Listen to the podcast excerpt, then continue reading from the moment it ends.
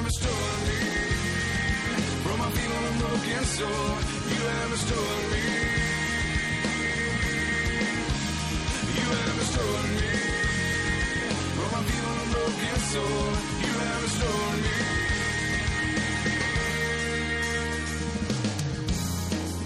Welcome to the Exodus Health Center podcast. These seminars are recorded live at the Exodus Health Center in Kennesaw, Georgia, where we believe that God needs no help, just no interference. Tonight's workshop is part two of three in the Healing Cancer series presented by Dr. David Jockers. Now, here's Dr. David. Okay, guys, let me see a show of hands. Who was here last week? Okay, so a lot of people. Who's who's new? Who wasn't here last week? Okay, some of you guys. So, all right, awesome. So, does food matter? Yeah, food matters, right? Absolutely. Right? Who here thinks that they were genetically designed for amazing health? Who thinks that? Yeah. All right. If you think that, stand up. I want you to turn to your partner, give him a high five, say, I was, I'm genetically designed for incredible health. All right. Woo! All right, let's get the energy out. there we go. Good. So we're getting into this a little bit. Gotta wake you guys up a little bit. All right. We're gonna go through some heavy, some heavy material today. Okay. We're gonna go through some heavy material today, but it's all gonna be fun, and uh, we're gonna make sure we make it lively. Okay. So healing cancer naturally, and so just a little quick review of what some of the things we talked about last week. We really touched on what our culture's mentality is. You think that there's a big difference in the philosophy of the medical model and there's and the philosophy of the naturalistic maximized living model. Is there a big difference there? Yeah, there is, right? And that's it's really the difference in the philosophy that dictates the course of action, right? Because in our culture, this is what we're taught. The medical model is the mainstream model. So this is what we see on commercials. This is what our media just just bombards us with. This is what most people walk around their lives, even though they may not want to be on medications and get surgeries.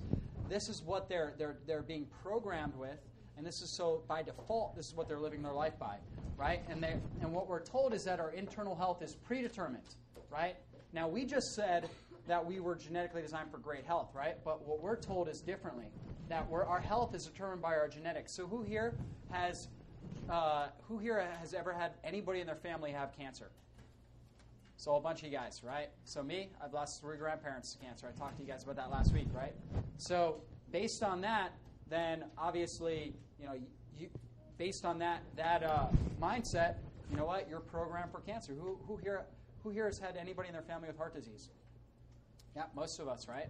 And so absolutely. So cancer and heart disease, if we really thought about it, our genes, when our genes aren't acting the way that they should, right? When they're getting the wrong messages, we're all, I mean, we're going to get one of these diseases, right? And so, uh, a mentor of mine, a guy I've learned a lot from, he actually uses the, this term. He says there's no such thing as pathology, right?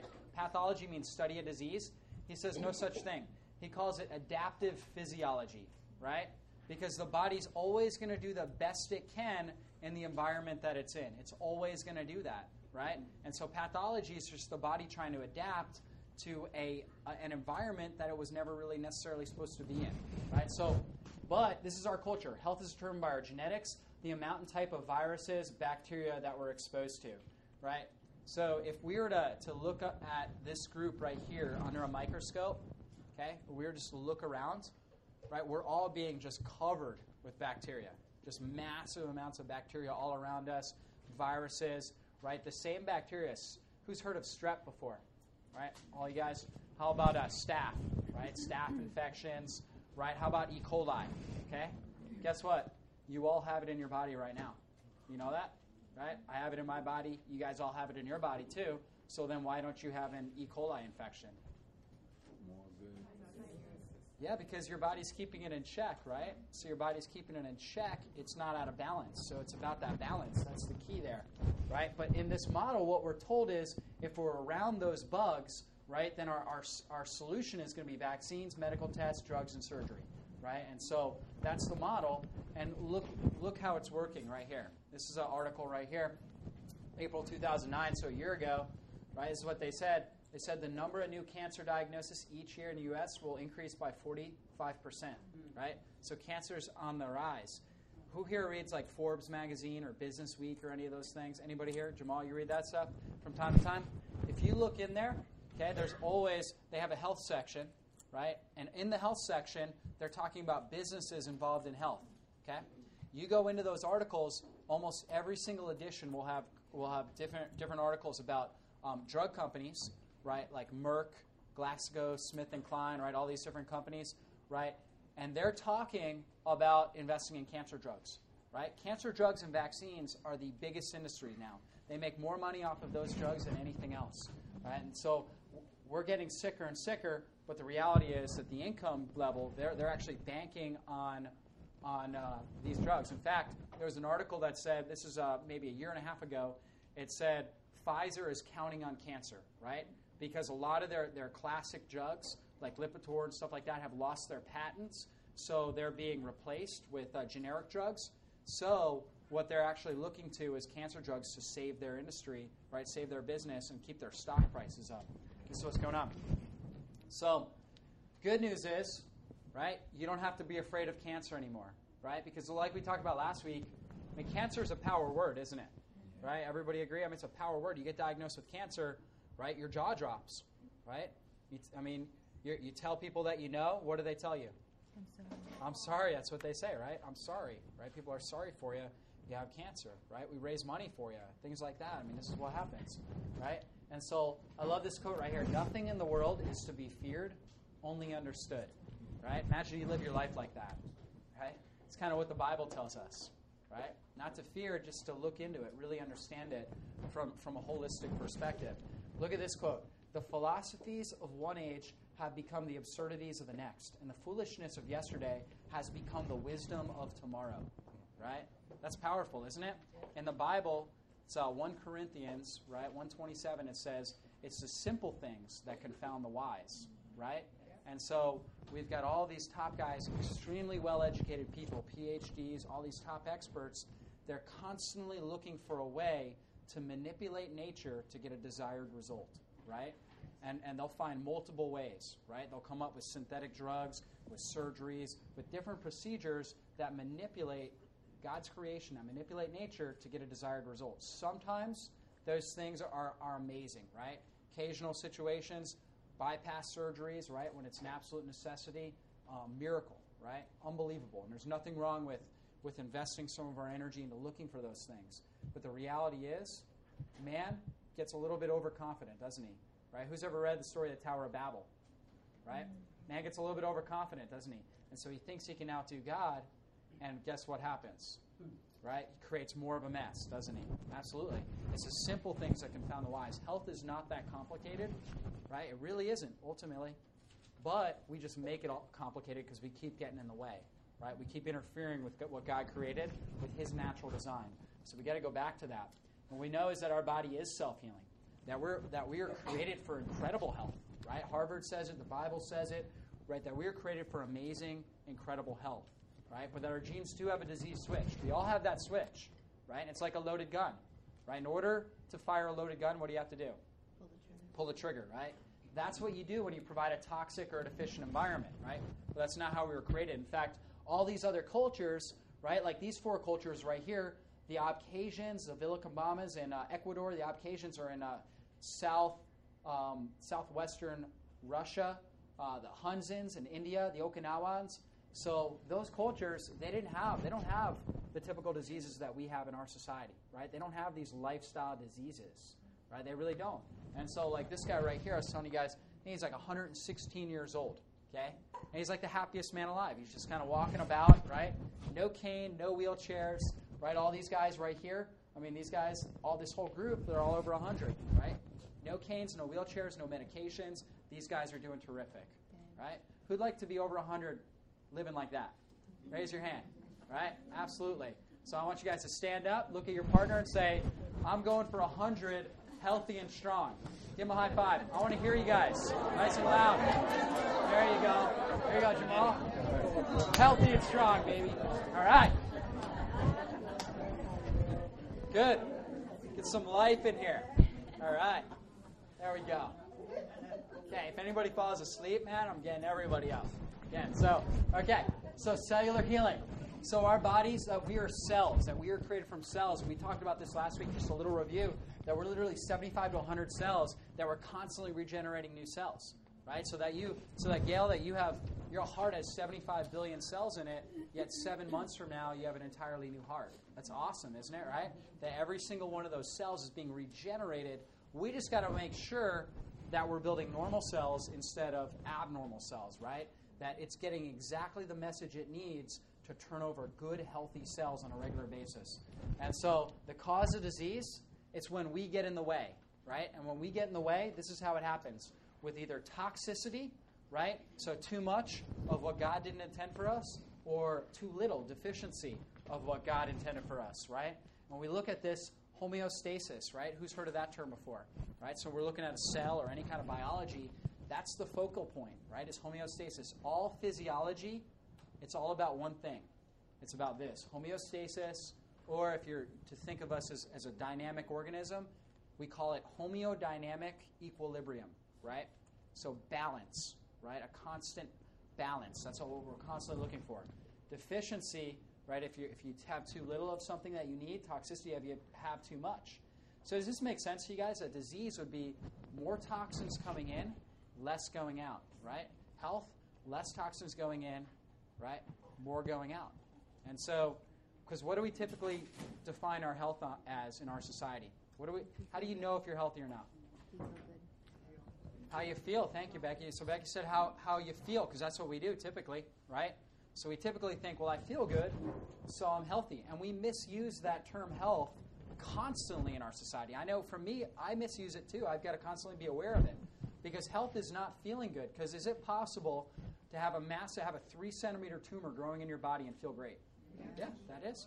There's people all around our community right now with breast cancer, colon cancer, prostate cancer, you name a cancer, growing in their body, right? And how do you th- how do you think they feel right now? Great. They feel great, right? And they're going to wait until they get a diagnosis or have major symptoms before they do anything about it, right? So we can't base it on how we feel. So this is what we look at right here. First off, is homeostasis, homeodynamic equilibrium, and really thinking about how our body heals, right? And when we're healing and we're regenerating those cells at 100%, that's when we're healthy. That's what true health is. And health is not a static point. This is a really key point that everybody needs to understand. You're not it's not like you're healthy, right? And that's it. You're either building health with every single decision you make or you're building disease, right? So when we choose to focus on thoughts of fear, right, of lack, of uh, stress, you know, high stress, things like that, are we building health or disease? Disease, right? When we start thinking about thoughts of joy, of love, of servitude, right? Are we are we building health or disease? Health. That's right. When we eat healthy foods, right? Foods that nourish our body, are we building health or disease? Health. When we go out, you know, and we're eating processed foods, are we building health or disease? Disease, right? So every single decision we make, we're either building health or disease. Obviously, the goal is have a whole lot more decisions building health than disease, right? So let's look at this. So impossible to be 100% healthy by supplying the cells with only some of the requirements or eliminating only some of the toxins, right? This is why a lot of programs don't work because they'll focus only on one thing, right? Only on nutrition, right? Only on, you know, whatever it is, right? And so they only focus on detox maybe or whatever. And we've got to focus really on everything that our body needs. And so when we're looking at the ingredients for a healthy cell, I'm going to go through these real quick. Nutrients are definitely a key aspect, right? So we definitely have to cover that. Oxygen, right? Water, sunlight. Who got out in the sun this weekend? Okay, great. Give yourself a round of applause. All right. So you just did a huge step in fighting cancer, getting out in that sunshine. What vitamin do we get from the sun? D. D, that's right. One of the most powerful cancer fighters. Detox, proper pH, and then nerve impulse. So these are our eight keys right here. Right here, we have to be pure and sufficient in these eight areas. And so let's go ahead. So I covered two of these yesterday afternoon because I took a nap in the sunshine, right? With water next to me. And I was breathing. And I ate before that. so there we go. So oxidation process. Okay. Who's heard of oxidation and antioxidants? Raise your hand if you've heard of that. Okay, good. So a lot of you guys know a little bit about this. Okay, so here, this is a cast iron um, cookware, right? So cast iron, big bowl. Who has cast iron, by the way? Okay, not a real bad thing to use, but I, I don't really necessarily recommend it. There are some other better things. Okay, but cast iron, So if it gets oxidized, right, what develops? Rust. That's right. So rust actually uh, starts to break into this. So this is how this works. So right here, so with this oxidation, right, this molecule right here, okay, so it has got two electrons, two extra electrons, right, and it gives those up to another molecule, right, and that's when it's oxidized. When it loses those electrons, it's oxidized, okay? When a molecule gains elect- electrons, it's reduced. And so that's a really, really key term. We're going to kind of go into this. So when you, you leave an apple out, right? So you cut an apple, okay, you leave it out, what happens to it? It gets brown, right? So there's chemical reactions there, and it gets brown. Now, if you were to squeeze lemon on it, so lemon has a certain vitamin that it's really high in. What is that? Vitamin C, that's right. So vitamin C, so you squeeze some lemon on there, okay? What happens to the apple? It stays good, right? It stays good because you've got antioxidants that are preventing that oxidation cycle. Does that make sense? You guys see how that works? Right? Absolutely. So you're preventing that chemical reaction, so it's not going to happen. So, I know this is kind of a complicated slide right here. Okay, but here we go. We've got electrons right here. Who's heard of free radicals before? Okay, free radicals. Are, do you want tons and tons of free radicals in your body? No, it's not that good, right? You want lots of antioxidants. Now you need free radicals, so they're necessary, and we all produce them through metabolism. They're necessary for our body to adapt to, for different processes to take place. But ultimately, we don't want a whole lot of them. We want lots and lots of antioxidants. So free radicals, they're starving for an electron. Okay, so they're starving for what? An electron. That's right. It's a little chemistry class for you guys. You guys didn't know this was coming. All right. So antioxidants, they're uh, they're their universal donors. So right. So they're like um, a wealthy man who's very generous with his money. Right. He just gives to the poor. Free radicals are, are starving. They're the beggars. They want it. So antioxidants, they actually give to them. Right. So oh, you want an electron? Here you go. Take an electron. Right. Calms that free radical down. Helps stabilize and neutralize it.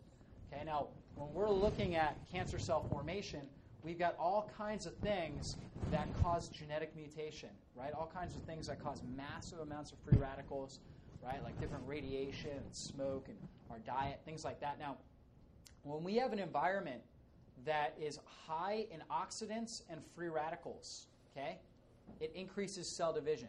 So cells constantly divide, right? Who's taken a, like a biology class ever before in their life? Okay? So flashback, right?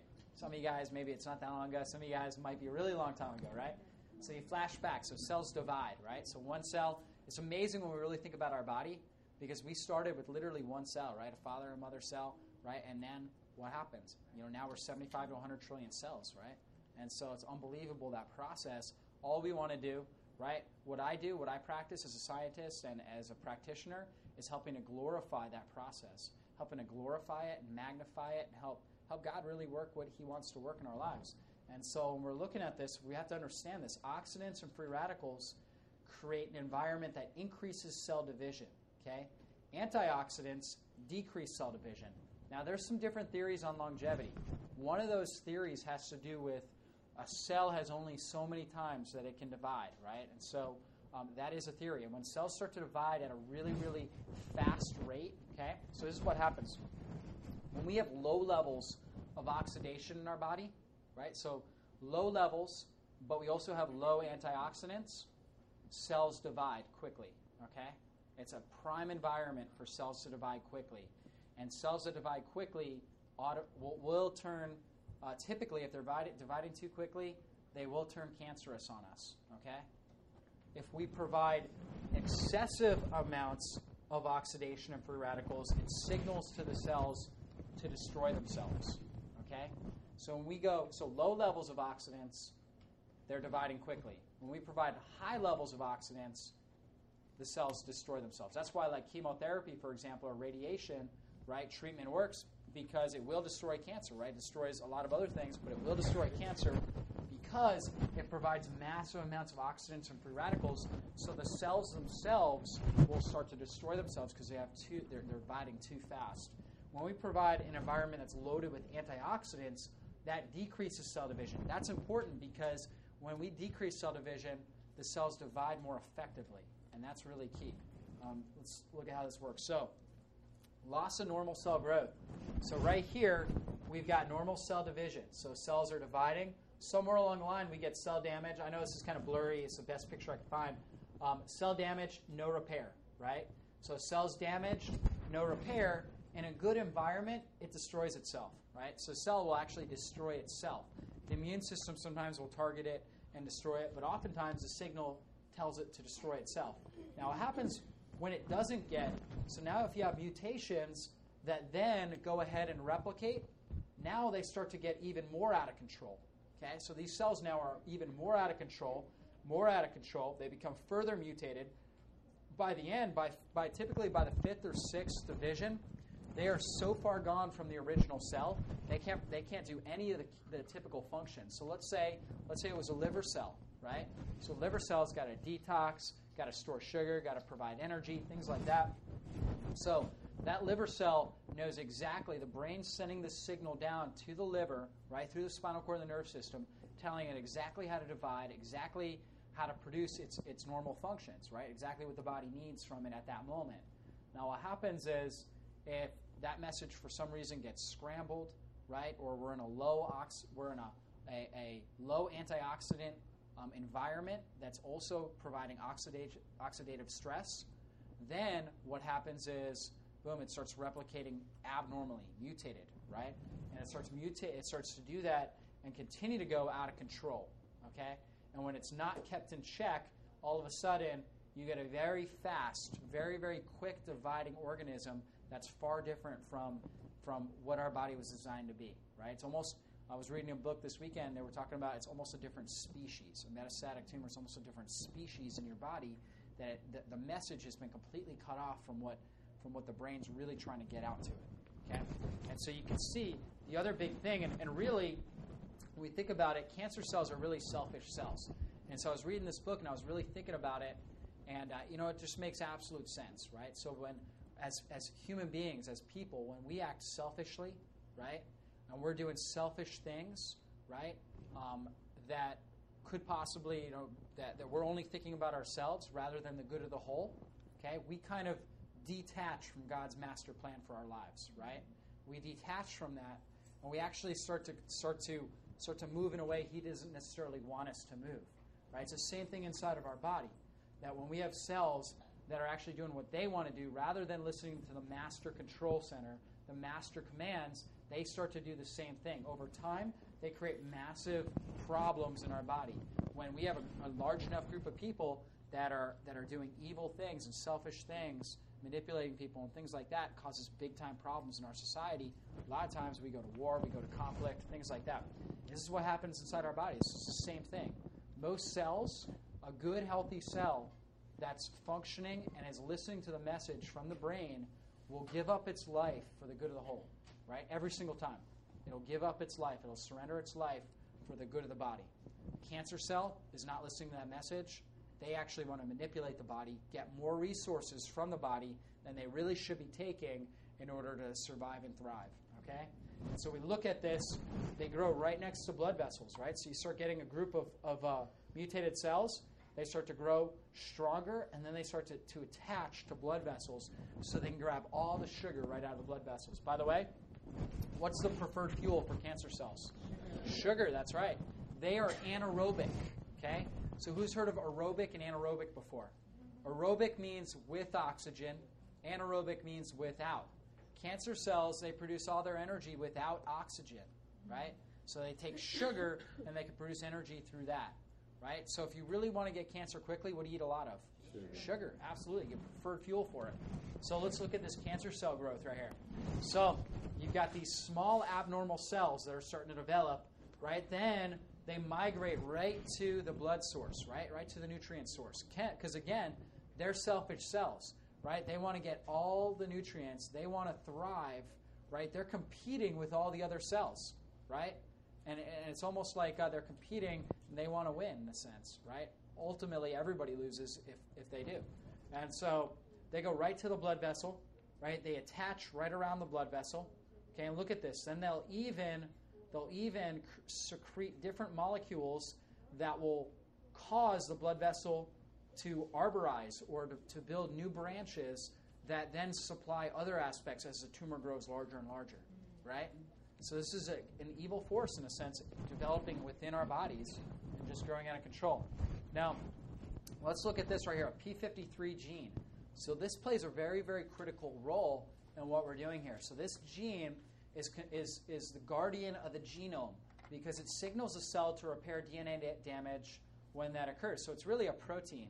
It's a protein within every single cell that actually signals for the cell to either kill itself, right, or to repair the DNA. So it's the one that says, there's something wrong going on here, right? Let's get back to where we should be, or we're too far gone, let's kill ourselves. This is what the, the researchers said when they were really looking into this. In fact, this was the largest study, one that I looked at with breast cancer and a P53 gene. They said, we've got to figure out the genetic or environmental risk factors that lead to damage of that gene, right, of that protein. And if we can do that, then we can prevent cancers from really developing. So we look at this pathway, it's kind of how it works. So we get carcinogens, right? So number of different carcinogens, the foods that we're eating, right? Different rays, things like that, different toxicity issues. We develop this P50, you know, P53 gene is triggered, okay? Now it will do a couple different things. It could signal DNA repair, right? So it could say, okay, let's catch it now. Let's make sure that we don't mutate out of control. Let's repair the DNA. It could kill itself, which is apoptosis, so destroy itself, or it could stop the cycle. So if you guys remember again back to biology class, the cells go through different stages as they're replicating. Okay, and so it will stop the cycle, slow it down. Remember, when you slow down division, that allows your body to really kind of fine tune the process, right? And so that's key. If it does that, it's able to, any of those three, so any of those three responses, that's what maintains the integrity of that DNA. So that same blueprint is now able to replicate, okay, if it does any of those three. The problem is if that if we develop a mutant P53, if somehow that P53 gene is mutated, then there's no more guardian of that genome. And this is what happens typically with cancer patients. They get a mute they get a, a mutated P53 gene, and it gets damaged, right? And now there's nothing there to really signal it, okay? Really tell it what's going on. And so phenyl isothiocyanate, this is something that the scientists, same scientists that did a study, they were looking into this as well. It's a natural com- compound found in cruciferous vegetables like watercress, broccoli, and cabbage. Okay, who's had any who had any cruciferous vegetables this weekend? Awesome, right? Awesome. What'd you have, Brian? What'd you have? Broccoli. Awesome. Who had broccoli this weekend?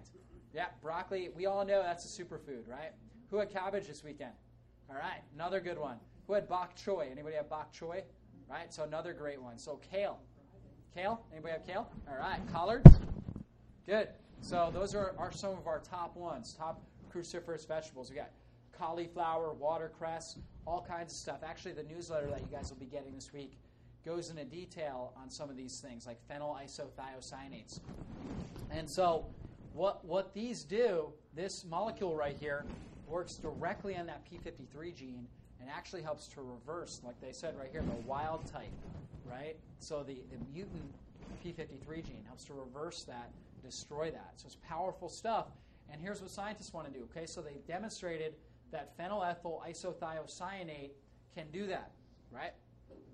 So as a scientist, doing nutritional research, you really it's not really that big a field, okay? All the research funding comes from synthetic drugs, right? Procedures, stuff like that, right? Because that's that's who's got all the money, right? So, if they find a discovery like this, what do they want to do with that molecule? What do you think? Turn it into synthetic. Yeah, they want to figure out some synthetically derived way of making it, right? Some man-made way that they can patent. Because if they if they just say, well, we'll, we'll just extract it from broccoli, things like that, and we'll make a supplement out of it. Okay, great. Now they can definitely make some money off of a supplement, but not nearly as much money as they can make off of having this wonder drug, right? So they make this drug, they patent it, they make they make a, a lot more off that drug than they would ever make off the supplement, okay? Because they can patent it, and be, and that patent uh, really weighs hugely economically. So that's what they do. That's and that's what they're trying to do right now is do this. And you guys are going to learn all this stuff we're going to go through. It's all natural stuff, but of course, cancer researchers are looking to make it you know man-made derivatives so that they can they can get their Nobel Prize and um, they can also uh, make a lot of money off of it. So nuclear factor kappa beta. So this is another thing right here. Transcription protein. Okay, it's a major inducer of inflammation. We know that inflammation, right, is the underlying marker in every single degenerative disease, including cancer. Okay, so inflammation is key. We have to, if we're going to control 21st century disease, we have to control inflammation, right? So what do, what do we have to control? Inflammation. Inflammation. So I want everybody to stand up and say, I'm, I'm ready to control inflammation and be healthy for the rest of my life. Give them a high five. Woo! All right, go ahead and sit down. I know it kind of sounds childlike when we do those kinds of things, but this is how we play big, right? We want to reinforce these things. We want to make this fun. We want to make this exciting. I don't want to just be talking to you guys. I want that interaction is key. So, that's huge. So this is how we do it. This is how we modulate that nuclear factor kappa beta, right? So this is a very important target. So we've got a, a number of different sources. So the curcumin and turmeric. Who had turmeric this weekend? Awesome. There we go. A lot of you guys in the back row, all raise your hands, right? Must, must be some of my regulars, okay? So what can we do with turmeric? Put it on everything. Yeah, so Jamal said put it in everything, right? That's what we can do. Right? We find ways to put it in everything. It's one of the nature's absolute superfoods. It's incredible. We're going to talk about that. Stilbenes such as resveratrol. Who's heard of resveratrol, right? So in grape skins. So we've heard of that. Red wine, right? How red wine is, you know, is good, right? So there we go. The proanthocyanins in grape seeds, okay? Those things, proanthocyanins, are also in blueberries. Who have blueberries this weekend? All right, awesome. Another superfood right there. Good. How about catechins, okay, such as EGCG, epigalactin, catechin, or something like that. So, I don't know, I can't remember exactly what it is. Present green tea. Who likes green tea in here? Okay, so green tea is good. We want to get obviously an organic variety because green tea also can be highly sprayed. So, as much as possible, we want to get the organic variety, have it in the mornings, right? Because green tea contains what? Caffeine. Caffeine does contain some caffeine in it, so if you're going to have green tea, you have it in the morning, right? That's the best way to have it. Okay, ursolic acid and holy basil, also um, which is also called tulsi, so you can get a tulsi tea, right? Tulsi tea, and rosemary, right? Who grows rosemary in their yards? Because this grows naturally, right? A lot of you guys do, right? So rosemary is phenomenal, really good for brain function. We got some chairs over here if you want to, want to come on over. So, rosemary is great for mental function. So, great for your brain who wants to have a sharper cognitive function, sharper brain. So, there you go. You raise your hand. Definitely want some rosemary. All right. Really, really good stuff. So, definitely the rosemary. So, all those different things modulate that inflammation. There's a lot of other things that do too. These are just the lists that I put on there. Okay? And so, nucleotide rich foods. So, when we're looking at the building blocks for healthy DNA and RNA, we also want to look at nucleotides. These are very, very critical for building and stabilizing DNA and RNA. So, nucleotides, they occur in all foods, but particularly certain types. So, like I said right here, sardines. Who likes sardines? Okay? All right. Who doesn't like sardines? I've never tasted. What do we, what do, we do? Eat them anyways, right? Sardines are great. What do we put in the sardines? What do we use? What? Cilantro. cilantro, right? We could we could put turmeric in there for sure, but cilantro. Why why would we want to put cilantro in there? Chelated. That's right. Excellent, Priscilla said because it, it will help pull out metals out of there, right? So it helps strip those out, chelates it. So if we're eating fish, we know that all fish has some level of toxicity, so you want to chelate it as much as possible, take that out. So that helps buffer that process. Spirulina and chlorella. Who's heard of those before? Single cell algae. Okay, you can get those in super greens powders, right? Or you can get just alone uh, spirulina, chlorella, things like that. Those are powerful sources of chlorophyll, like we talked about last week, and we're going to go into more detail this week. Um, so, powerful sources of chlorophyll, and they also provide B12, although it's not a really well functioning B12, but nucleotides, so they really help build a strong body. And then beans and lentils also have it. So beans and lentils are good foods in moderation. We don't want to like really, really load up a whole lot on beans because they're starchy carbohydrate, right? So starchy carbohydrates we really don't want. When we're fighting cancer, we want a low carbohydrate diet, right? So, what kind of diet? Low carbohydrate, right? Because what feeds cancer? Sugar, that's right.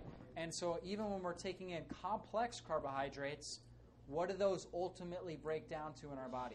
Sugar, that's right. So, we got to have a low carbohydrate diet, high in good fats. So, high in what? Good fats. What's a good fat? Coconut oil, right? So, coconut. Phenomenal stuff. What else? Avocado. Avocados, right? What's another good fat? Nuts, nuts and seeds. What are our best nuts? Almonds, walnuts, Brazil nut. Brazil nuts. What else? Oh, um, Macadamia. Thank you, Mag. Macadamia nuts, right? Pecans are good too. Number 22, pecans number 22 in antioxidants. So we want an antioxidant rich diet. So those are probably our top five, in my opinion. We do have good seeds, though, too. We'll talk about the seeds, right? So we'll go into that, right? Save the flaxseed. I'll, I'll call. We'll ask about that. All right. Other thing is reduce toxic exposure. Okay.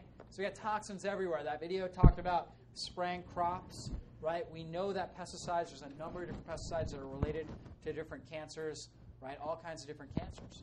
And so we uh, we absolutely have got to reduce our toxic exposure as much as possible. It's a different workshop for a different time. Who was at the toxicity workshops that we did? Some of you guys, right? It's a whole different topic, right? And I, I really don't want to go into too much detail on it, but the reality is we need to find out what the toxins are, right? And there's a bunch of them, okay? And we need to get rid of them, get deep, or at least minimize them in our body. So, who's ever seen this book or heard of this? Hidden Messages in Water, right? So, obviously, we need to be drinking a lot of water, right? Right? So, we definitely need to do that. We need to be drinking, our body should be at least 70% water. That's so key. So, look at this right here. This, in this book, he did these studies where he exposed water molecules to different thoughts, different prayers, right? To, uh, to different things like this right here, electromagnetic frequency, right? So, cell phones. And what happens? You have these great water molecules, and then they're blowing up, right? And so, what happens if you put water in the microwave, microwave it, and then put it in a plant? What happens to the plant? Dies, right? So, if we're 70% water, we go and we put our coffee, our tea, our, our uh, frappuccino, our frozen meal, whatever it is, in the microwave. We microwave it, take it out, and we eat it. What should we expect to happen to us? Ultimately, early death, right? That's what we should be expecting, right? And so, a microwave is, is literally killing kills plants. Why would it not kill us, right? That's what we got to be thinking about. Microwaves are dangerous. Cell phones too, right? Who here owns a cell phone? It's almost like you're crazy in our society. Nobody doesn't have a cell phone nowadays. Everybody's got a cell phone. I have a cell phone too. It's hard. I mean, it's one of those things nowadays you pretty much almost have to have one. But I keep mine off most of the time, guys. I keep it off. I'll turn it on like in the middle of the day, check my messages, right, and see what I got to do. I mean, for, me, I prefer, obviously, I've got an office. I can put it on speakerphone. I try to make most of my calls off my speakerphone, right? I, I hate using my cell phone. It's more for emergencies or people need to get a hold of me. I can just check my messages, right? But I barely ever make calls off my cell phone. I barely ever have it turned on. I just listen to messages, right? And so there are magnets, there are things that you can put on the cell phones. I've never seen anything that's foolproof, though. I mean, so it's ultimately, as much as possible, we want to reduce our exposure to them. So yeah, there are magnets, things like that that are going to help, right? Help that process. I've got a little chip on my my uh, cell phone. There's a company, uh, BioPro, right, that uh, that I work with that they they do all that kind of stuff. Um, but if you're interested in that, you can give me an email or it's on a on a handout that I send out. Um, but ultimately, that's still not a foolproof plan. I have the biochip. If I'm on my cell phone for a long time, I know I just don't feel right. It just doesn't feel right. Right? I just know that I'm being exposed to stuff. I used to be on the cell phone. I used to get headaches. Right? Being on the cell phone, I knew my I knew brain cells were being destroyed. Right? So I probably I spend a half hour on there. I probably lost like like 50 bill. I don't know. You name it, a billion brain cells. Uh, that's enough for me. Does it help to, um, like I usually wear a headset with mine Yeah. because I don't want that. Right. But how much does that really help? helps a little bit, but ultimately, like I said, the best rule of advice I mean, we can't get rid of all these toxins. We got to minimize our exposure. So keep that cell phone off as much as possible. Turn it on, select times. Good time management principle, by the way, too, guys. you'll save time quite a bit rather than sitting there texting and sending messages and all kinds of stuff. You actually save time. Like I, I prefer computers aren't great, but they're less than the cell phones. Cell phones are the worst. I prefer to send emails, things like that. It's my preferred way of going about it. So, did you have a quick question? Well, I was wondering about the texting, if it's not up on your Ah, it's the same thing. You're just being exposed to that, that electromagnetic frequency. So probably better because you don't necessarily have a you know as, as strong a, a, a message coming in. Okay, so most of you guys know this by now, right? Don't smoke. Okay, and so here's here's the interesting thing about it. Who here was who's here for the Body by God program we did at the church up the road? Some of you guys. So I played that video back in 1949. There was, and, and it, probably before then, there were commercials on TV, and it was for cigarettes, right? And it was doctor-approved cigarettes, mm-hmm. right? I don't know if some of you guys, you can actually pull this up on YouTube, and there's all these commercials, and it's the doctor-approved Camel or whatever it is, the doctor-approved cigarettes. So you see all these doctors smoking those cigarettes, right? And so their their theory, their theory for health was this: was that stress is bad. Stress causes disease, right? And they were onto something because that's true to a degree, right? But their mindset was this: it was, it was if stress causes disease, then anything that relieves stress prevents disease, right? So who here has ever smoked before?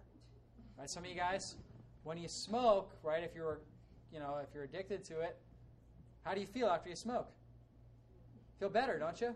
Right? If it was me, I'd probably be throwing up, but for some of you guys, you feel better, right? So that's why people smoke. That's why they tell me they smoke, is it relaxes them. They feel better. Okay? So they said, well, that must be a good response. What we know is that it's not, obviously. This is a chewed up, tarred up lung that was that was destroyed by, by smoke. And so how about this right here, aspartame? Who's heard of aspartame before? Right? So this is in all kinds of stuff. So who here likes to chew gum? Yeah, so most gum has aspartame in it, whether you know it or not, right?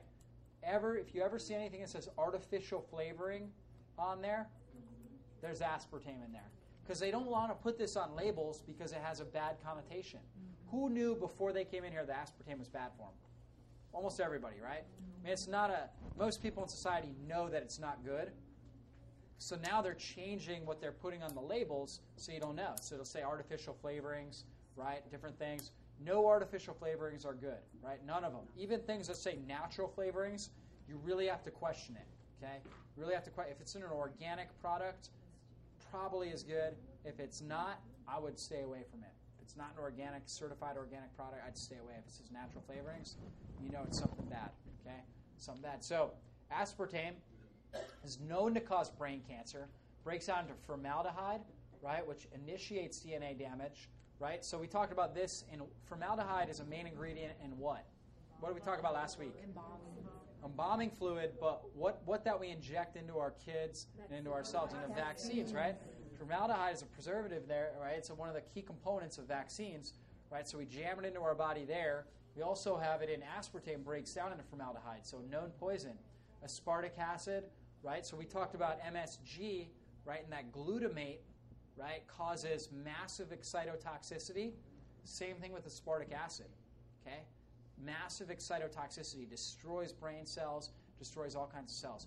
So, gums, I think there are some types that are that are better than others, right? But we want to avoid that as much as possible. Harriet, you were on the uh, store tour that we did at Whole Foods last night, right? What did we find out was not the cause of bad breath? You remember? Who remembers? Here's new research, guys, groundbreaking, okay? They found out that the cause of bad breath, it's not a Tic Tac deficiency. Thought it was, right? But it's not. So Tic Tacs loaded with aspartame, loaded with all kinds of, of, of cytotoxins. So people are always like, you know, they pop these things open. They always offer them to me. I'm like, no, I'm like, don't that stuff. It's poison. Get that away from me, right? And so, uh, so we don't want that stuff. So what would be a better source? What did we talk about last night, Harriet? Mint? Fennel. Fennel is a great breath freshener. Yeah, we definitely got to address our colon, things like that. So Jamal's onto it, but fennel's a better source. All right, so we got to look to food by God, right? So food by God is really the first place we got to start. We just watched that video. We know that food matters, so we got to start with food by God. What did God create? What did He put on the planet for us to eat, for us to get our nutrients from? And we're looking at this, antioxidants absolutely critical to the fight against cancer, right? Because a high antioxidant environment will destroy and neutralize those cancer cells. And so, abundance, raw fruits and vegetables, we find it in abundance. In fact, I tell people all the time that our diets should be absolute minimum, absolute minimum, 51% raw, right? Raw fruits and vegetables, okay? When it goes under 50%, our immune system will start to attack itself, right? Cause all kinds of problems. Absolute minimum 51%. So if you're not there, start working toward in that direction. Okay, ideally, in my opinion, I go for about 75 25, right? So 75% raw, alkalizing, oxygenating, right? You can go more than that. You can do a 90 10, okay? A 25% of more of an acidic, right? Acidic foods. So when we look at this, I mean, almost everything. You guys are going to get a, a newsletter coming up this week where I'm talking about phenyl isothiocyanates. This one right here, indole 3 carbinol, that again is loaded in these cruciferous vegetables, right? Really powerful, really powerful at converting cancer producing estrogen. So there's one particular type of cancer that is most often associated with damaged estrogen molecules. Who knows what that kind of cancer is? Breast cancer. That's right, absolutely. Breast cancer. Very commonly associated with that. Cruciferous vegetables, they're also high in lutein and zea- zeaxanthin, right? So actually, the newsletter you get, it's called God's Chemotherapy, right? And here you go. Cruciferous vegetables. There you go. You got like all these major sources right here. So tomatoes, high in lycopene, sea vegetables. They have uh. They've got vitamin B12. They've got trace minerals. We talked about that last week. Trace minerals, how key those are in the cancer fight. We've got rosemary. We talked about that. Uh, lemons and limes are extremely alkalizing, high in vitamin C. Right. Garlic has uh, uh, allium compounds. So garlic's another powerful cancer fighter. Chili peppers and jalapenos with the capsaicin. Okay, so that's another powerful fighter. Um, flax. So she was saying flax. So there you go. So a good aspect of the flax is actually the lignans, right? Powerful antioxidant effect. So lignans, it's actually a lot of people think of the omega 3 in flax. That's actually not the most important aspect of flax, though. In fact, the, the omega 3 that's in flax, is, is it a small chain omega 3 or a large chain? Small chain, right? So our body has to convert it into the large chain. Large chain is EPA and DHA. And so, in order to do that, we need a lot of liver enzymes. Mm-hmm. Okay? And what we know is that anybody who's insulin resistant or has some level of insulin resistance, right, is going to have trouble making that conversion. Unfortunately, most of our society has some level of insulin resistance. I mean, just looking at our society and our diet, right? So, most people are going to have trouble with that, trouble making high high quality omega 3s, the, the large chain omega 3s out of flax. So, what's a better source of your omega 3s? Fish oil, Fish oil, that's right. Purified, molecularly distilled fish oil, or you can do krill as well. Molecularly distilled fish oil, right, is going to be our best source. Get lots of EPA and DHA in that. Okay, raspberries, right, or blueberries, high in, in, in anthocyanins, like we talked about before. So kale has indoles. Kale has tons of different components, tons of powerful components. Avocados high in glutathione. We're going to talk more about that. But ultimately, every single thing that God put on the planet has nutrient benefits. Some are a lot more nutrient dense than others, right? And really, the biggest thing outside of just the amount of nutrients that are in them, really the more important aspect is what is their effect on blood sugar, right? Because hormones are the most critical thing. So we can eat watermelon loaded in vitamin C, right? But watermelon's also high in what? Sugar. That's right. And what feeds cancer cells? Sugar. And what what uh, when you eat sugar, what hormone gets secreted? Insulin. Insulin. And when insulin's elevated in your body, what can you not burn? Fat. That's right. And when insulin's elevated in your body, what type of pathway gets enhanced? This is a tough question. Jamal's all over it. Inflammation. High five, Jamal. Nailed it. Inflammation, right? So when insulin's elevated, you also have the inflammatory pathways. So you can take a lot of watermelon, you got a lot of vitamin C, which is great. Unfortunately, right, the sugar goes up, insulin goes up. So anybody obviously battling uh, major disease, right? So uh, you know, end stage disease like a cancer or something like that, right? Definitely want to go ahead, avoid all the high sugar fruits, all those types of things. I always tell people watermelon, it's it's it's for one of those days like a July 4th where you're out playing flag football, right? So all the kids eat it, and then they go out and they play football. They're running around the house, right? Great because it's got tons of electrolytes, right? It's, a, it's tons of water in there. Really good food if you're working hard. However, the adults that are eating watermelons sitting on the patio on the recliner, right? Not good for them. Okay, they're they're building those big bellies by eating the watermelon, and so it's actually a problem then. So, one of the key aspects with food by God is chlorophyll content. We talked about that last week, right? Because chlorophyll is very similar, right? The molecular structure very similar to what in our body? Red blood cells. Red blood cells, right? The only difference is that chlorophyll contains magnesium in the middle. What do red blood cells contain in the middle? Iron. That's right. So it's an easy conversion, and it really builds healthy blood when we have that chlorophyll.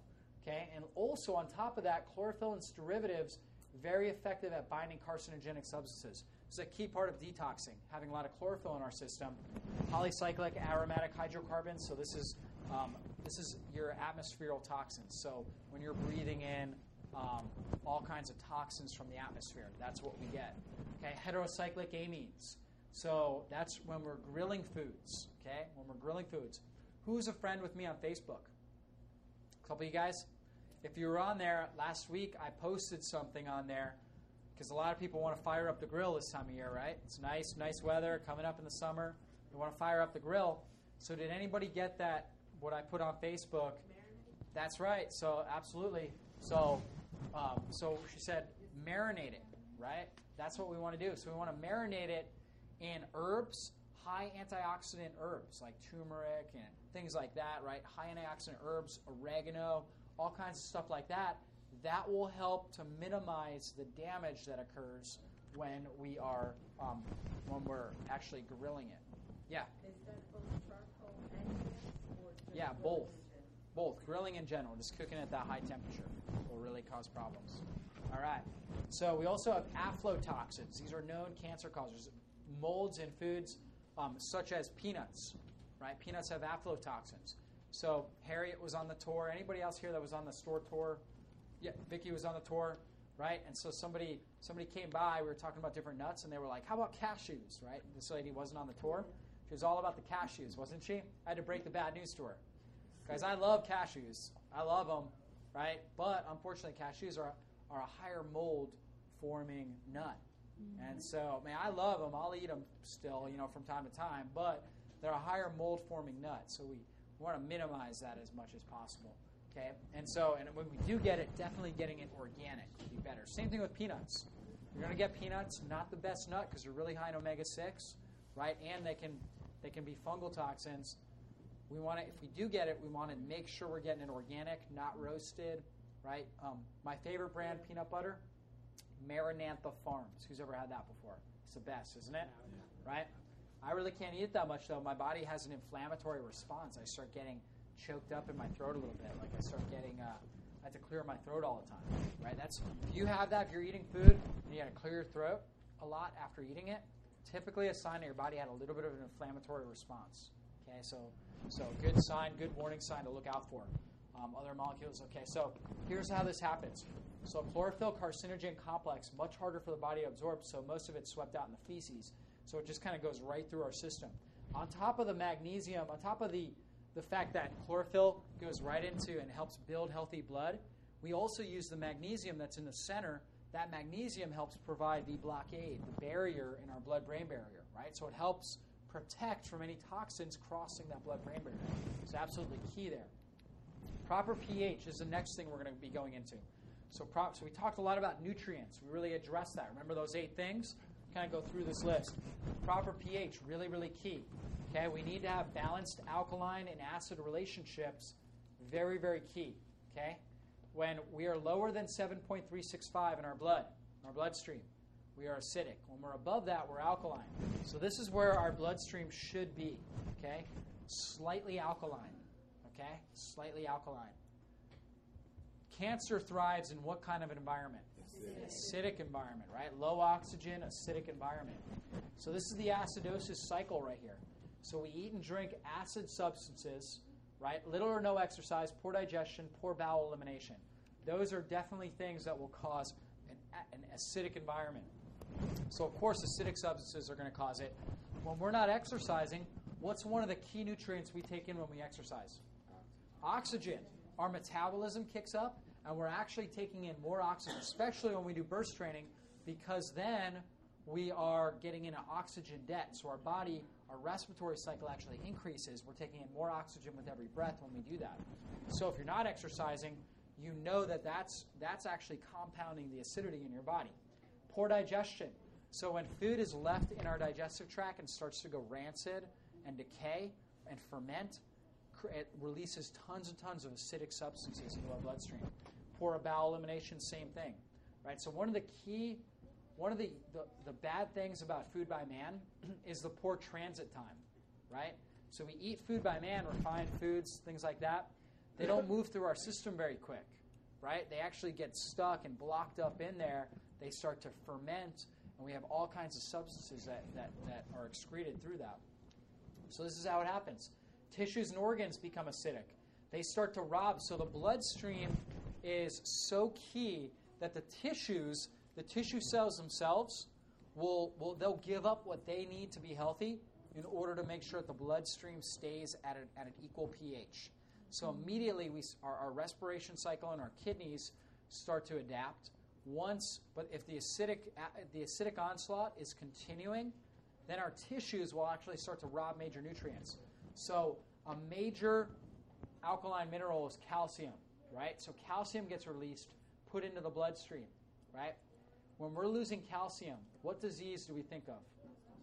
Osteoporosis, right? So when bones are excreting calcium in an acidic environment, we think osteoporosis, right? So that's that's a key aspect because osteoporosis is not a calcium deficiency.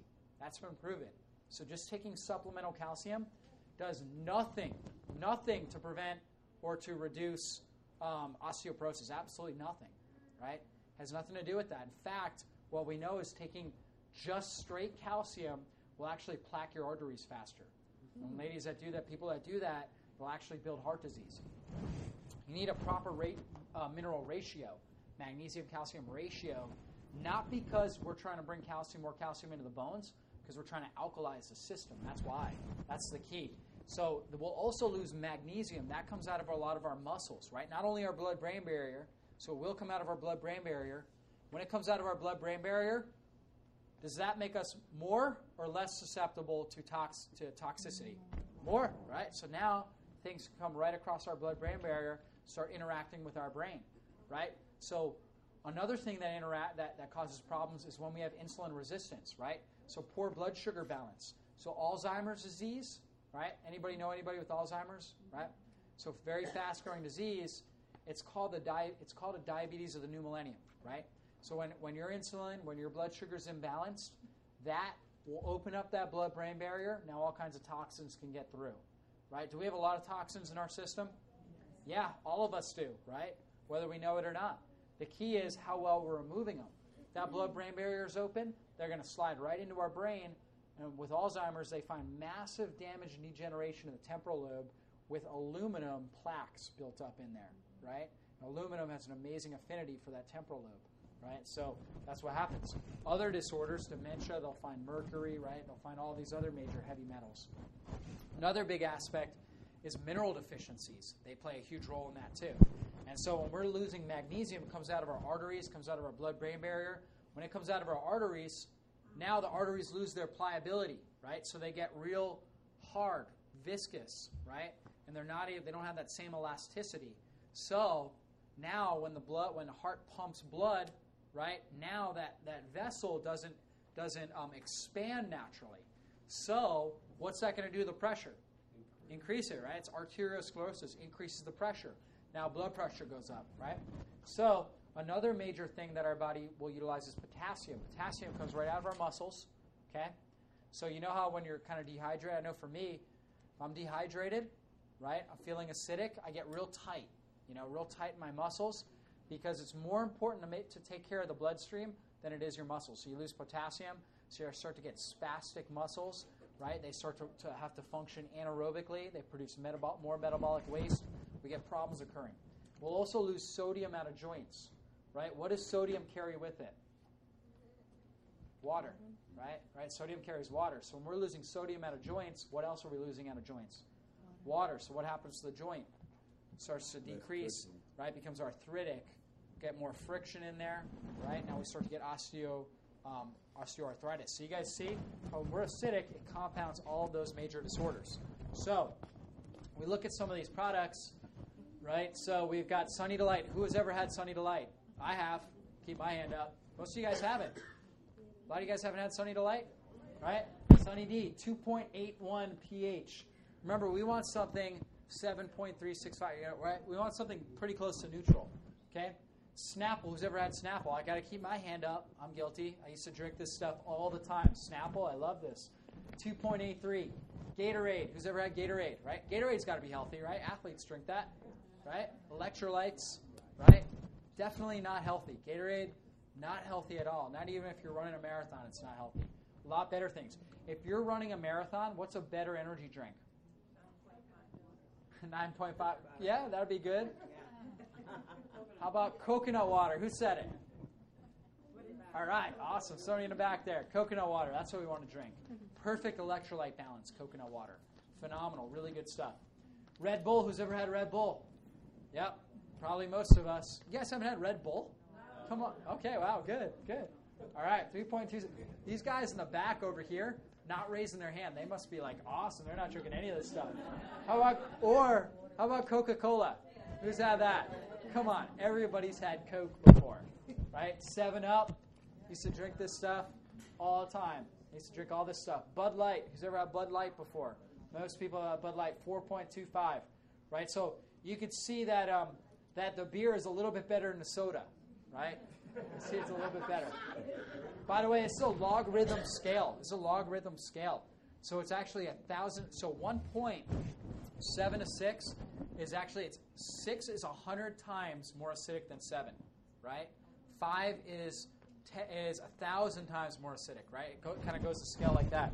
So, okay, so Heineken, right? It's a little bit better one. Lipton's iced tea, not too good, 2.79, right? That's uh, bottom of the list right there with Coke, right? So not good right there. I used to think, and some of you guys may have been there too. I used to think when I go up to the vending machine, I was like, I'm gonna get the healthiest one, right? I was like 16, 17. I I know Coke's bad for me. I'll get I'll get the iced tea. Iced tea tea's good, right? Got an herb or something in there. Really bad, loaded with sugar, all kinds of stuff. Decaf coffee, 5.22. Everybody here has had coffee before, right? So there we go. So decaf is a little bit more alkalizing than regular. See that? Not much, but a little more. So urine, the best thing there is urine. Right? so it's not like I'm uh, recommending urine therapy or anything, but the reality is, hey, it's a little bit more alkalizing than all these other things. So gives you a little more perspective on what you're doing. All right. Simple ways to alkalize. So these are some simple ways now we can bring more alkali, alkalinity into our system, really boost our pH. Lemons and limes, right? So you put lemon in water. Who likes lemon in their water? Yeah, it's good, isn't it? Right? Great way to drink. Also helps your body, helps your liver detox. Provides a lot of vitamin C. Helps your liver detox regularly. So it's really good. Apple cider vinegar. Who likes this? Yeah, really good stuff. You can put a little bit of that in your water, right? Or if you're a fanatic like me, just put it on everything, right? So, um, water ionizer like we have in the back, right? So there- there's some expensive units that you can get um, that will do that. pH drops. There's something that you can get. Juicing vegetables, um, which is a great way. And we'll talk a little bit about juicing vegetables. Great way to provide tons of mineral, tons of vitamins, minerals, all kinds of good stuff. Greens powders, chlorophyll supplements. So who uses like a super greens powder? Maybe takes a uh, capsule or like Juice Plus or one of those types of things, right? So these things are highly alkalizing, right? They have chlorophyll in them, lots of highly alkaline minerals in there. Really help, and elements in general that really help boost alkalinity. Essential oils are also a good thing, and aloe vera juice we're going to talk about. So here's our daily detox. Okay, so this is something. This is one of the aspects when we're addressing the detox part. This is something that everybody can do, right? Everybody can do something like this. Very simple, very easy. give yourself a minimum of 12 hours between meals overnight. So you want four hours to digest dinner, eight hours for the liver to do a complete detox cycle. Okay? I'll tell you guys, one of the things that I've been doing, I've been doing it for years, and it kind of goes against your typical mainstream thinking, and I usually don't tell people this, but I've just noticed such amazing results through it. Other people that, that, that do it, they've noticed incredible results through it. So now I actually start to, I'm starting to teach it. Just briefly, it's going to kind of throw you off because of everything that you've learned in the past. But I don't eat breakfast. Everybody's like, oh my gosh, thought that was the most important meal, right?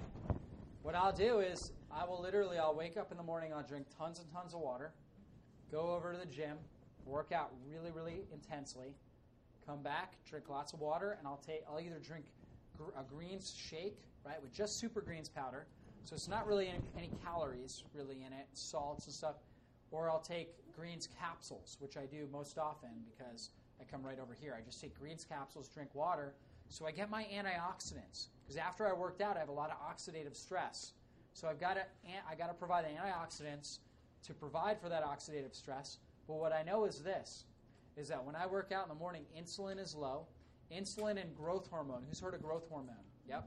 Super hormone, anti-aging hormone. That hormone is highest, right? It's, it's high, and it's it's antagonist with insulin. So when insulin's down, growth hormone will be higher, right? So when I don't eat and I work out really highly, a real high intense workout, I know my body's going to have an ability to produce more growth hormone later. So I don't eat breakfast. I just take the capsules or a green shake or something like that. Stay hydrated, stay well hydrated, make sure I've got the minerals that I need, right? All those things, and I feel great. I feel tons of energy. I feel really good. I never, I can never eat a heavy breakfast. If I ever, you know, if I'm ever visiting somebody, always eat something light like a shake or something like that. but I like to do that. And then I'll eat lunch, right? I'll eat when I get hungry, I'll eat lunch, something like that. And I feel terrific like that. And I get a huge detox cycle too, right? So my liver's really kicked up. It's detoxing. I feel light, energetic. And guys, I mean, you guys know, most of you guys, you know, come in here, you see me, I'm running all over the place, right? In the mornings, I mean, I'm all over the place. It's another workout doing that, but I feel great doing it. And so with without the food, then I eat lunch. Okay, and so um, here's what you do.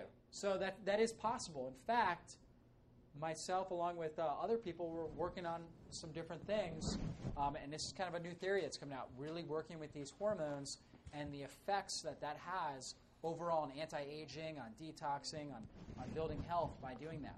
And I know at first I, I wasn't teaching this for I was doing it for years, but I wasn't teaching it because everybody classic conditioning is eat breakfast, right? And I still tell people to do that, but like I said, I mean I haven't been doing it for years, and I feel phenomenal when I do this.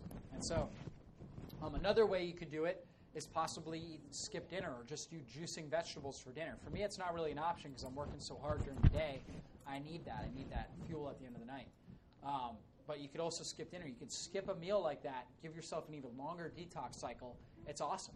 And you do it every single day, right? It's phenomenal. You get used to it. You get used to it, and your body detoxes really effectively. Um, there's actually some research out, and I think I put this on Facebook too, that said we, we've always learned, and I've taught this for years too, that eating five or six small meals, right, keeps the metabolism stoked, right? We've always learned that. New research is saying that's not necessarily true, right? That if you're eating, they said like about the same amount of calories, but the right types of foods, right, that your metabolism will stay soaked, that you'll actually burn the same amount of calories. So Jamal's been doing the healing diet for a long time, right?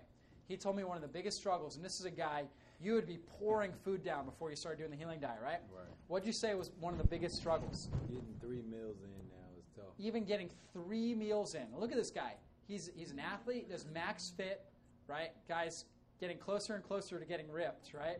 And um, he has trouble even eating three meals because his body is such a good fat burner, right? By doing the healing diet, the advanced cellular healing diet, it's such a good fat burner that leptin, the satiety hormone, is very sensitive in his hypothalamus, telling him, "We're good, not hungry." Who's ever had the superfood shake, right? With coconut milk, the eggs. Don't you feel great for hours on end, right? You feel terrific. You feel satisfied. You don't need to go out and you know eat. A couple hours later, you feel great. And so this is a really, really good thing. As long as we keep those hormones in balance, we don't need to constantly be shoving food down our face, right? And so typically, most of the time, when we're hungry, it's really a deep signal that we're thirsty. We got to address that. So then we've got some of these liver cleansing herbs right here. So we've got herbs, spices, algae, right? So we got like dandelion, cilantro, milk thistle, ginger, turmeric. So all these powerful things that we're going to talk about that we want to use in our system. And first thing in the morning, make sure you're drinking lots of water. You put in some of these herbs, squeeze some lemon in there. That just will trigger. That will trigger more detox in your body. Like I, I typically will use apple cider vinegar. I'll just take like a teaspoon of that, put it in there, enhance that detox process. All right. So simple and easy to do, right? You guys can all do that. 12 hours, right? Not that hard. Juicing for great health. So who here juices vegetables, right? So it's a great thing to do. Gail, were you juicing vegetables a couple months ago? No. No, you weren't. So Gail's been here, what, two months now? Right? She's juicing vegetables. She told me today, right, you said now you can work out, right? So when you came in, you couldn't even exercise. She had a lot of a lot of hip issues, a lot of health problems. Now she's able to work out, she's juicing, getting adjusted, following the protocol, seeing great results. You lost you lost a good amount of weight. Brendan, how much weight have you lost? 15 pounds. 15 pounds, right? Gail, how much have you lost? Not enough. Not enough, right? so she says Brendan cheats and he's still lost more. She's good. She hasn't lost enough, right? So, anyways, easy to, but you should be give him a round of applause. 15 pounds, it's awesome. Good job, Brandon. We're proud of you, man. All right, so less energy. Good thing about juicing is you, you, you make tons of nutrients. You need less energy required for digesting. So less energy for digestion equals more energy for healing, and that's a really key thing. So juicing vegetables. If you have chronic disease, absolute necessity that we're juicing on a regular basis, right? Constantly bringing down the juices. Huge. All right, aloe vera. So who's heard of aloe vera before? It's another powerful cancer fighter right here. So aloe vera has um, certain enzymes, albumin, right? Um, that's powerful. I won't really go into detail on this. We're kind of running out of time. But aloe vera, just use aloe vera. Okay, there we go. All right, vitamin C. So who's heard of vitamin C? So most of us have heard of vitamin C. So sugar inhibits vitamin C uptake. Okay, so vitamin C is really, really key, but sugar is an antagonist to it. So when sugar's elevated, vitamin C, our, our vitamin C levels are going to go down naturally. We're going to we're to reduce those. So what do we know we need to reduce if we're going to kill cancer cells? Sugar, right? If you want to build cancer, then what do you do? Eat. Eat sugar, right? Absolutely. So, best kind, best way to take it. So, this is for somebody particularly chronic disease, if you already have cancer, things like that. Definitely want to use liposomal, which is the best form, most absorbable. I mean, you could use other forms, that's the most absorbable. We want to get about 3 grams six times daily, so about 18 to 20 grams per day. Large doses, when we do large doses, it creates that oxidative redox cycle, which is when that that slide I showed you, where we're giving electrons off, really really key, and it produces hydrogen peroxide. Okay, and so hydrogen peroxide is toxic in, in the cells. Fortunately, and I'm going to talk about a process, normal cells, that won't happen because they keep their major minerals that will cause this reaction. They bind them. Cancer cells don't. Cancer cells have very poor antioxidant defense systems. So they're very susceptible to high doses of, of vitamin C.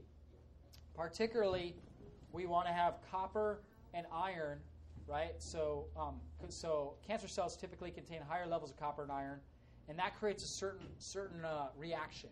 Okay, it's called a Fenton reaction, where um, we cause massive amounts of hydrogen peroxide in that cell. It's an incredible way of turning off a lot of those cancer cells, actually destroying them, and I'm going to talk more about that as we go on. Um, so let's go right here. Another key thing, and this works with synergy with the vitamin C. So to synergize the vitamin C is alpha lipoic acid. Who's ever heard of this before? It's a really popular supplement now. Very powerful antioxidant. In fact, more powerful than vitamin C. And when vitamin C and alpha lipoic acid are combined, it has a five time greater effect than either one just alone. Synergy, right? Power synergy. So we want to we want to combine that. If we want an aggressive approach, right?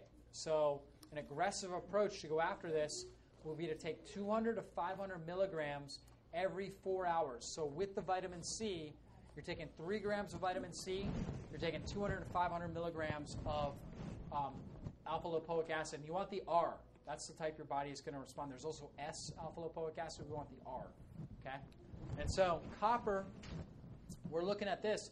So, copper is key. So, cancer cells will try to accumulate a lot of iron and a lot of copper because they provide the low level of oxidation that allows it to divide rapidly. Remember, we talked about that? So, they provide that oxidative stress, to, to, and it becomes a growth center so it can divide rapidly. So, with copper, we want, we want to supplement with copper for this reason, right? We want tumors to concentrate it. Then we want to hit it with the vitamin C and the alpha lipoic acid. When alpha lipoic, when those antioxidants come in there and interact with the copper, causes this response right here, this Fenton reaction, and causes massive amounts of hydrogen peroxide. And hydrogen peroxide is what in cells? Toxic. That's right. Destroys those cells, those cancer cells, destroys them. So that's what we want to do there. Okay. So DMG.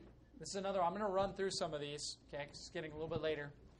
DMG. This is vitamin B15, naturally found in apricot kernels, brown rice, pumpkin seeds, sunflower seeds. This actually helps our oxygen utilization, right? An environment, because remember, cancer cells are, are they aerobic or anaerobic? Anaerobic, so low oxygen. So high amount of oxygen destroys cancer cells. So what happens is when we have the right B vitamins like B6, folic acid, B12, along with vitamin B15 here, DMG, it actually produces more ox- oxygen, which helps alkalize our system because it neutralizes lactic acid formation. Okay, causes more alkalinity. I know this is a, a lot of information. I understand that. Right? That's why we have a podcast here, by the way, podcasting this. Okay, and also on top of that, I will send out a handout. Right, so make sure that you signed up for that. So we got the pumpkin seeds there, right? We got the apricot seeds. We've got all those different kernels, right? Brown rice, pumpkin, sunflower seeds. Now, another one is B17. Who got the newsletter? It was all about B17, right? And what's going on with that. So, some of the best sources of B17 are these barley, bitter almonds. B17 is typically a bitter taste to it, has a bitter taste to it.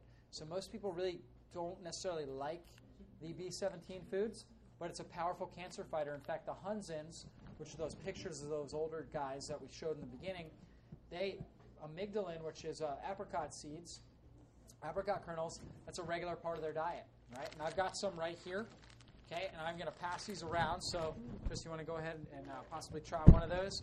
Now, remember, these they look like almonds, but they are bitter. They've got a bitter taste to them. So, just go ahead and take one, all right, and try that out. But there are a lot of other good sources. So, B17, natural cancer fighter right there. All right, zinc. So zinc is another powerful thing, and I would say the three most common deficiencies that I see in our society are vitamin D, magnesium, and zinc. Right? So vitamin D, magnesium, zinc. Some B vitamins like B12 are common as well. Okay, that's powerful, isn't it? That's strong. All right. So zinc. Some of our best sources are pink salts, pumpkin seeds, and free-range meat. So I hope you guys are noticing a pattern there with the pumpkin seeds, right? They're a good source of B15, a uh, moderate source of B17, and zinc. So, what does that tell you about the pumpkin seeds? Eat more. Eat more, right? Eat pumpkin seeds. Absolutely want to load up on those. Really good. Okay, and zinc plays a role in over 200 enzymatic functions, absolutely necessary for your body to break down cancer cells. Selenium. You've heard of selenium before? Raise your hand. Yep, selenium. Powerful mineral that has antioxidant components to it. So selenium's very, very key. Um, in fact, um, has when the people with the lowest blood levels of selenium, they're 3.8 to 5.8 times higher to of dying a risk uh, risk of dying of cancer. Right. So we definitely want to load up on our selenium. Here's our best natural sources: the good salts. Right. What's what's a good salt? Himalayan. Himalayan, Redmonds, right? Those are the good salts. Wheat germ has, has a lot of selenium. Free range eggs. Who eats free range eggs? Yep, good. One of the most nutrient dense superfoods we can put in our system. Okay, absolutely huge. Who puts them in their shakes? Some of you guys, yep, put in their shakes. I love them in the shake. You don't even taste it, right? Comes out. It's amazing. It's the best way to get it. I like I like hard boiled eggs. I like omelets, sunny side up eggs. I eat eggs any chance I get. But great way to get them is is um, in the raw in, in your shake. Great way to get them. Brazil nuts are actually your best source of selenium. So, what's the best source of selenium? Brazil nuts, right? So, great nut. We definitely want to eat uh, Brazil nuts. In fact, they're far and above higher than anything else with selenium. So, really good stuff to do. Glutathione. By the way, next week, just a little disclaimer next week, I will actually be making our Healing Cancer Super Shake. So if you come out, you get a chance to try that. Healing, our, our cancer fighting, cancer destroying Super Shake. So we'll see what's going to be in that one, right? Um, so glutathione is our body's master antioxidant. Glutathione is one of the keys to our body's own ability to detox and destroy toxins, right? And some of our best ways of getting glutathione are going to be there are some, some vegetable sources, we'll talk about that, but some of the best foods are actually grass fed animal products, okay? Particularly, obviously, grass fed meat sources, right? And then also grass fed whey proteins. So, two kinds that I, I really like the Pro Optimal Whey that um, Dr. Mercola sells, and then also Fit 365 protein powder. Who takes one of those protein powders? Very powerful sources of glutathione. We've got the Fit 365 over there. Um, Mercola also sells this one right here, Pro Optimal Whey. We'll have that in the office as well. It's a great protein. So, here is your best plant sources of glutathione asparagus. Who likes asparagus? Awesome. Broccoli, avocados, spinach. Who likes those foods? Awesome. That's what we want to be eating. A lot of good foods like that. Um, turmeric, also walnuts are high in it. All the good fatty foods, right? All real high. Turmeric. Now we also have sulfur-containing amino acids that play a key role, like with raw eggs, like we were talking about. Garlic and onions, grass-fed meats, so Brazil nuts, selenium plays a key role in forming glutathione. So we want that as well. So all these are powerful ways of bringing more antioxidants into our system. Absolutely key for fighting cancer. Turmeric. I mean, turmeric, guys. I'm just going to summarize it as use turmeric, right? Who's who's been to our recipe nights? Okay, some of you guys. What do I put turmeric in? Everything. Everything. So there you go, right? And how does it how does it come out?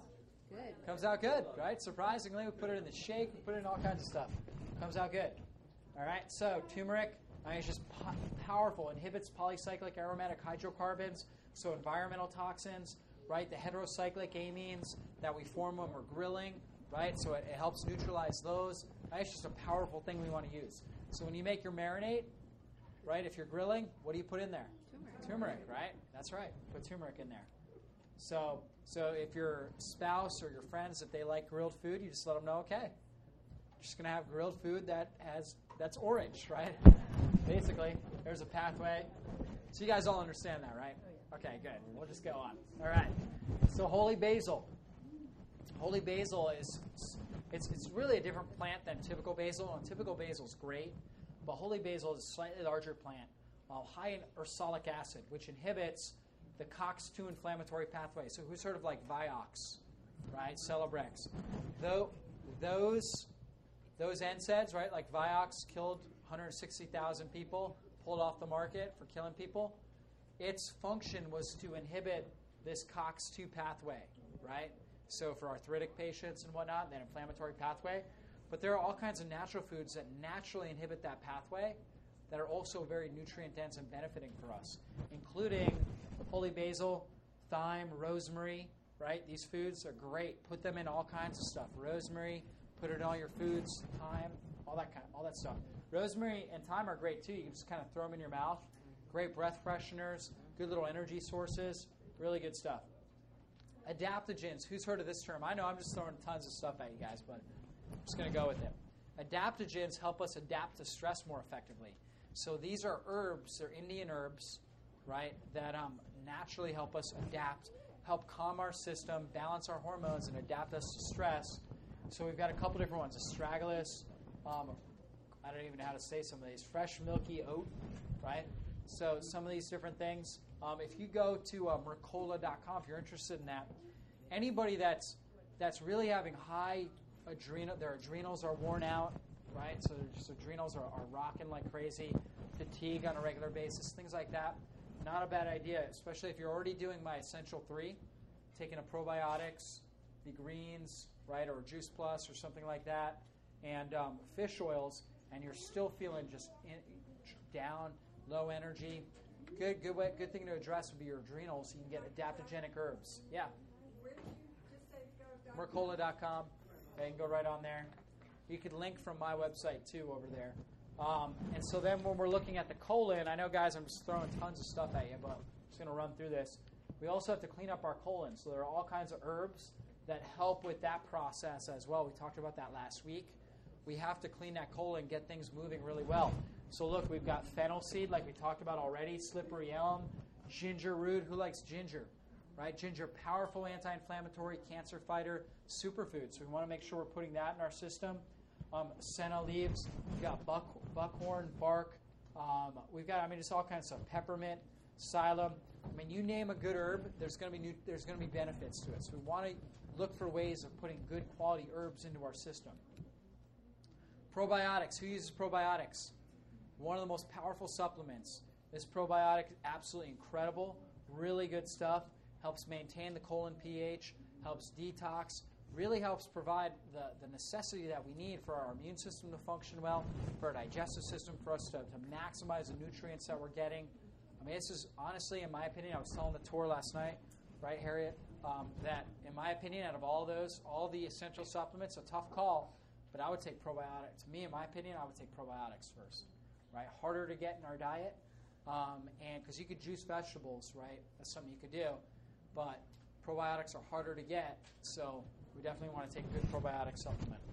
Enzymes, so lots of raw foods. You can also anybody with with actual actually has cancer is part of my protocol, right? Using enzymes because that's going to use less energy for digestion, more energy for healing, right? So when, when we use less energy to digest food, we have more energy for what? Healing. That's so key. So important to remember. So sunshine. Who got out in the sun this past weekend? Awesome. Great. So you definitely want to get out in the sun. We want to be soaking that up, absorbing it as much as possible. If you're if you're white skinned, fair skinned, at least 20 to 30 minutes a day. Darker skinned, you're definitely going to need supplementation along with getting out in the sun. There's just no way you have too much blocking, too much melatonin blocking the sun. So we've got vitamin D supplements over there. I recommend I recommend average individual takes about 10,000 international units daily. Okay, unless you're a white person, you're out in the sun all the time, or if you're dark skinned, you're out all day long in the sun. You're you're fine, but most people aren't. Okay, so make sure you're taking that supplement. Really, really key. Okay, one of the most powerful things, most well researched things that has to do with cancer. Absolutely critical. Okay, so vitamin D, if you're getting it tested, we want our levels to be right up in this area. Whether you have cancer or not, we want to be at least 65 to 70. Okay, and really, honestly, I wouldn't worry about deficiency. I'm sorry about toxicity. Worry about deficiency, but not toxicity.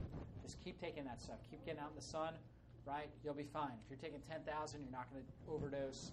You'll be fine. Keep getting out in the sun. All right. Finally, so we talked about a lot of these different things. Sunshine. I didn't really touch on water, but it's pretty common sense, right? We need to drink a lot of pure, clean, alkalized, antioxidant rich water, right? So without a doubt. So we know how to alkalize it, right? We, we squeeze a lemon in there, right? We wanted to make sure it's clean, reverse osmosis, filtered, pure filtered water. We want to make sure that. Also, uh, I just uh, um, learned about this machine and I got it set up, even though we had the alkalizer in the back. Uh, this water machine right here, I got it set up because it's awesome and it's very affordable, and I recommend for people to put this in their house. And so it's uh, it's like less than fifty dollars a month, and it's completely reverse osmosis. There's no plastic in there, right? Because plastic has phthalates, all kinds of problems that cause that are estrogen mimickers, xenoestrogens that cause breast cancer and all kinds of problems. So we want to avoid the plastic. And not only is it reverse osmosis clean everything out, but it remineralizes. Because what's the big problem with reverse osmosis water? It takes some minerals, so it gets acidic. So they remineralize, then they add antioxidants to the water. So I was like, I've been looking for a system like that for years. I finally found it. So I was like, oh, I want to get one set up. And the great thing is, there's no upfront fees, right? They, they tap it right into your water line. You got hot and cold water, never touches plastic. So then the whole time you just get glass bottles, right, or glass cups, so that water never goes in plastic, right? So it's never exposed to that. So it's pure, completely purified, taking all the toxins out of there, so you can just drink, you know, gallons and gallons and gallons of that stuff. You cook with it, use it for everything you possibly can, right? Very simple, very easy, very affordable. So um, I have a sheet up there. If anybody's interested, they can actually put their name on it. I'll have those guys contact them. Um, and then finally, last but not least, well, it's actually not last, but we're going to go into one more topic after this. But ultimately, all that stuff, we can provide all the nutrients, right? But we have to take care of the house and the system God created for us to heal, right? So we talked about those cells, right? And how those cells, when they start mutating out of control, they typically have a signal that tells them to shut off. What sends that signal down from the brain down through the spinal cord and over those nerves? What does that? Central nerve system, right? The very power of life that comes out to every single cell. Okay? But if there's if we cut the nerve to the heart, what happens to the heart? Shuts down like that. What if we provide all kinds of nutrients, right? What if we're, you know, if there's a nerve block to the small intestine, but we're taking mega doses of vitamin C, right? We're taking mega doses of alpha lipoic acid. We're taking um, all the vitamin B17, B15 we can take. We're eating grass fed meats. We're eating a perfect diet, right? But there's nerve blocked going to the small intestine. How are we going to absorb those nutrients? We can't. So you guys see the most important thing. Would everybody agree? Raise your hand if you agree. The most important thing is actually making sure that, nerve system is healthy and well. Raise your hand if you, if you think that's, that's the case. Yeah, absolutely. So we've got to make sure that system is healing the way that it should. And Dr. Ron Pero, this guy's a chief of cancer prevention research, this is what he said. Okay? He took it, did a study, 107 individuals who'd received long-term chiropractic care. And, and chiropractic really ultimately, at least the, the form that we practice in here, is about glorifying this right here. Making sure that there's no pressure on these nerves so that God can heal your body, because He's the healer, isn't He? Right? So that He can heal your body, so all those cells can hear and receive and respond to that message of life and healing. Right? That's what it's about. That's what we do in this office. And so Ron Pero, he took all these people that were under long-term chiropractic care. He found that chiropractic patients had a 200%, so twice as strong immune system as people who weren't under care, right? And so cancer thrives in a strong or a weak immune system. Weak immune system, that's right. So, what's one of the most important things to do to make sure your immune system is high? Is to do what? Get adjusted, right? Making sure your nerve system is healthy, that it's healing the way that it should. This is what Ron Pero, this PhD, is what he concluded. He said, chiropractic may optimize whatever genetic abilities you have so that you can fully resist serious disease, right? That's what he said right there. So, when we're doing scans, a lot of you guys have had these scans done, when we see colored bars like this right here, okay, what do we know is developing in the body? Abnormal cells, massive amounts of abnormal cells. It's only a matter of time before those abnormal cells get out of control to the point to where what grows? Cancer. That's right. So when our body is not healing effectively, when there's deficiency in that brain body connection, does everybody see how cancer can grow and thrive in our body? Does everybody see that? Raise your hand if you see that. Absolutely. So you guys see that. So when we when we do another scan right after a period of care and we see a nerve system that's clean and free of interference, what does that mean is healing in the body? Everything. So Priscilla said everything. Immune system's functioning better, body's destroying cancer cells, re- uh, regulating all of those things, right? And so that's so powerful. We celebrate when we see clear scans because we know that the body is, is doing is absolutely doing incredible things, that it's being glorified and that it's healing within the body. And so when we take an X-ray, okay, if you take an X-ray and we see a good curve in the in the spine, right? We know that the spinal cord is sending all that power. It has nice open channel right there, sending all that power, all that healing right out to every single organ in your body. However, if you lose the curve in your neck, right? Who's ever taken gum before and stretched it? What happens in the center when you do that? Gets thin, right? Same thing happens to your spinal cord, right? So phase one decay, spinal cord looks like this. Out of these two people, who's going to get cancer first? One on the right. Who's going to get heart disease first? One on the right, right? Let's say that this person right here is eating great, taking all these nutrients, doing all these things. This person's not. Who's still going to get cancer first? One on the right, because they can't detox. Their body can't stop those abnormal cells from developing, right? So they're not getting that message out, so abnormal cells are developing in massive quantities. So, most important part of this, right, is making sure that your nerve system is healthy, that it's sending that power, that healing out to those organs. If you've never had one of these scans done before, we open our office up. Anybody that comes in this office, I know God sent you, you here for a reason. My job is to do everything I possibly can to help your body heal, to help it function, to help it function exactly the way God intended. One of the ways that we do that is we check your nerve system, make sure that your body is healing, make sure that it's healing cancer, healing disease. So if you'd like that appointment, Charmaine's right here. Um, she's going to go ahead. I think we have some open days later in the week. I'm not going to charge you for that. This is what I do. This is how I help serve this community and save lives. Right? So this is what we do. So go ahead, make sure that you schedule that appointment if you haven't had that already.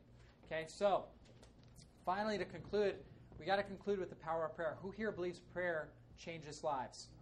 Just about every arm up, right? Absolutely. Nobody can can deny that. How could you possibly have a healing cancer workshop without talking about can- without talking about prayer, right? And so we know. I mean, just looking at these water molecules.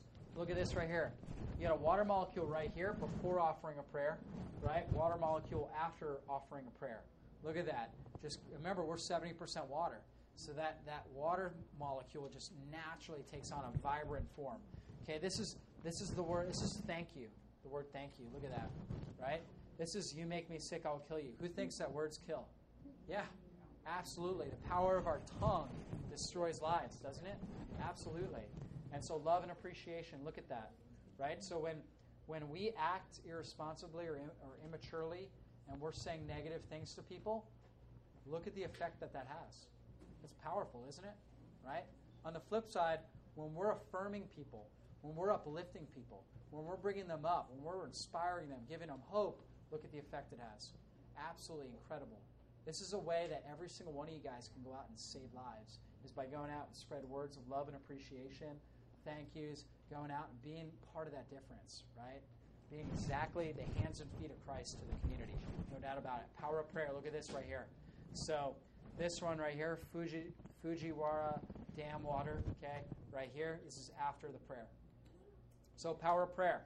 So, we got inanimate cotton right here, okay? After a prayer, prayer energizes that cotton too. The molecule.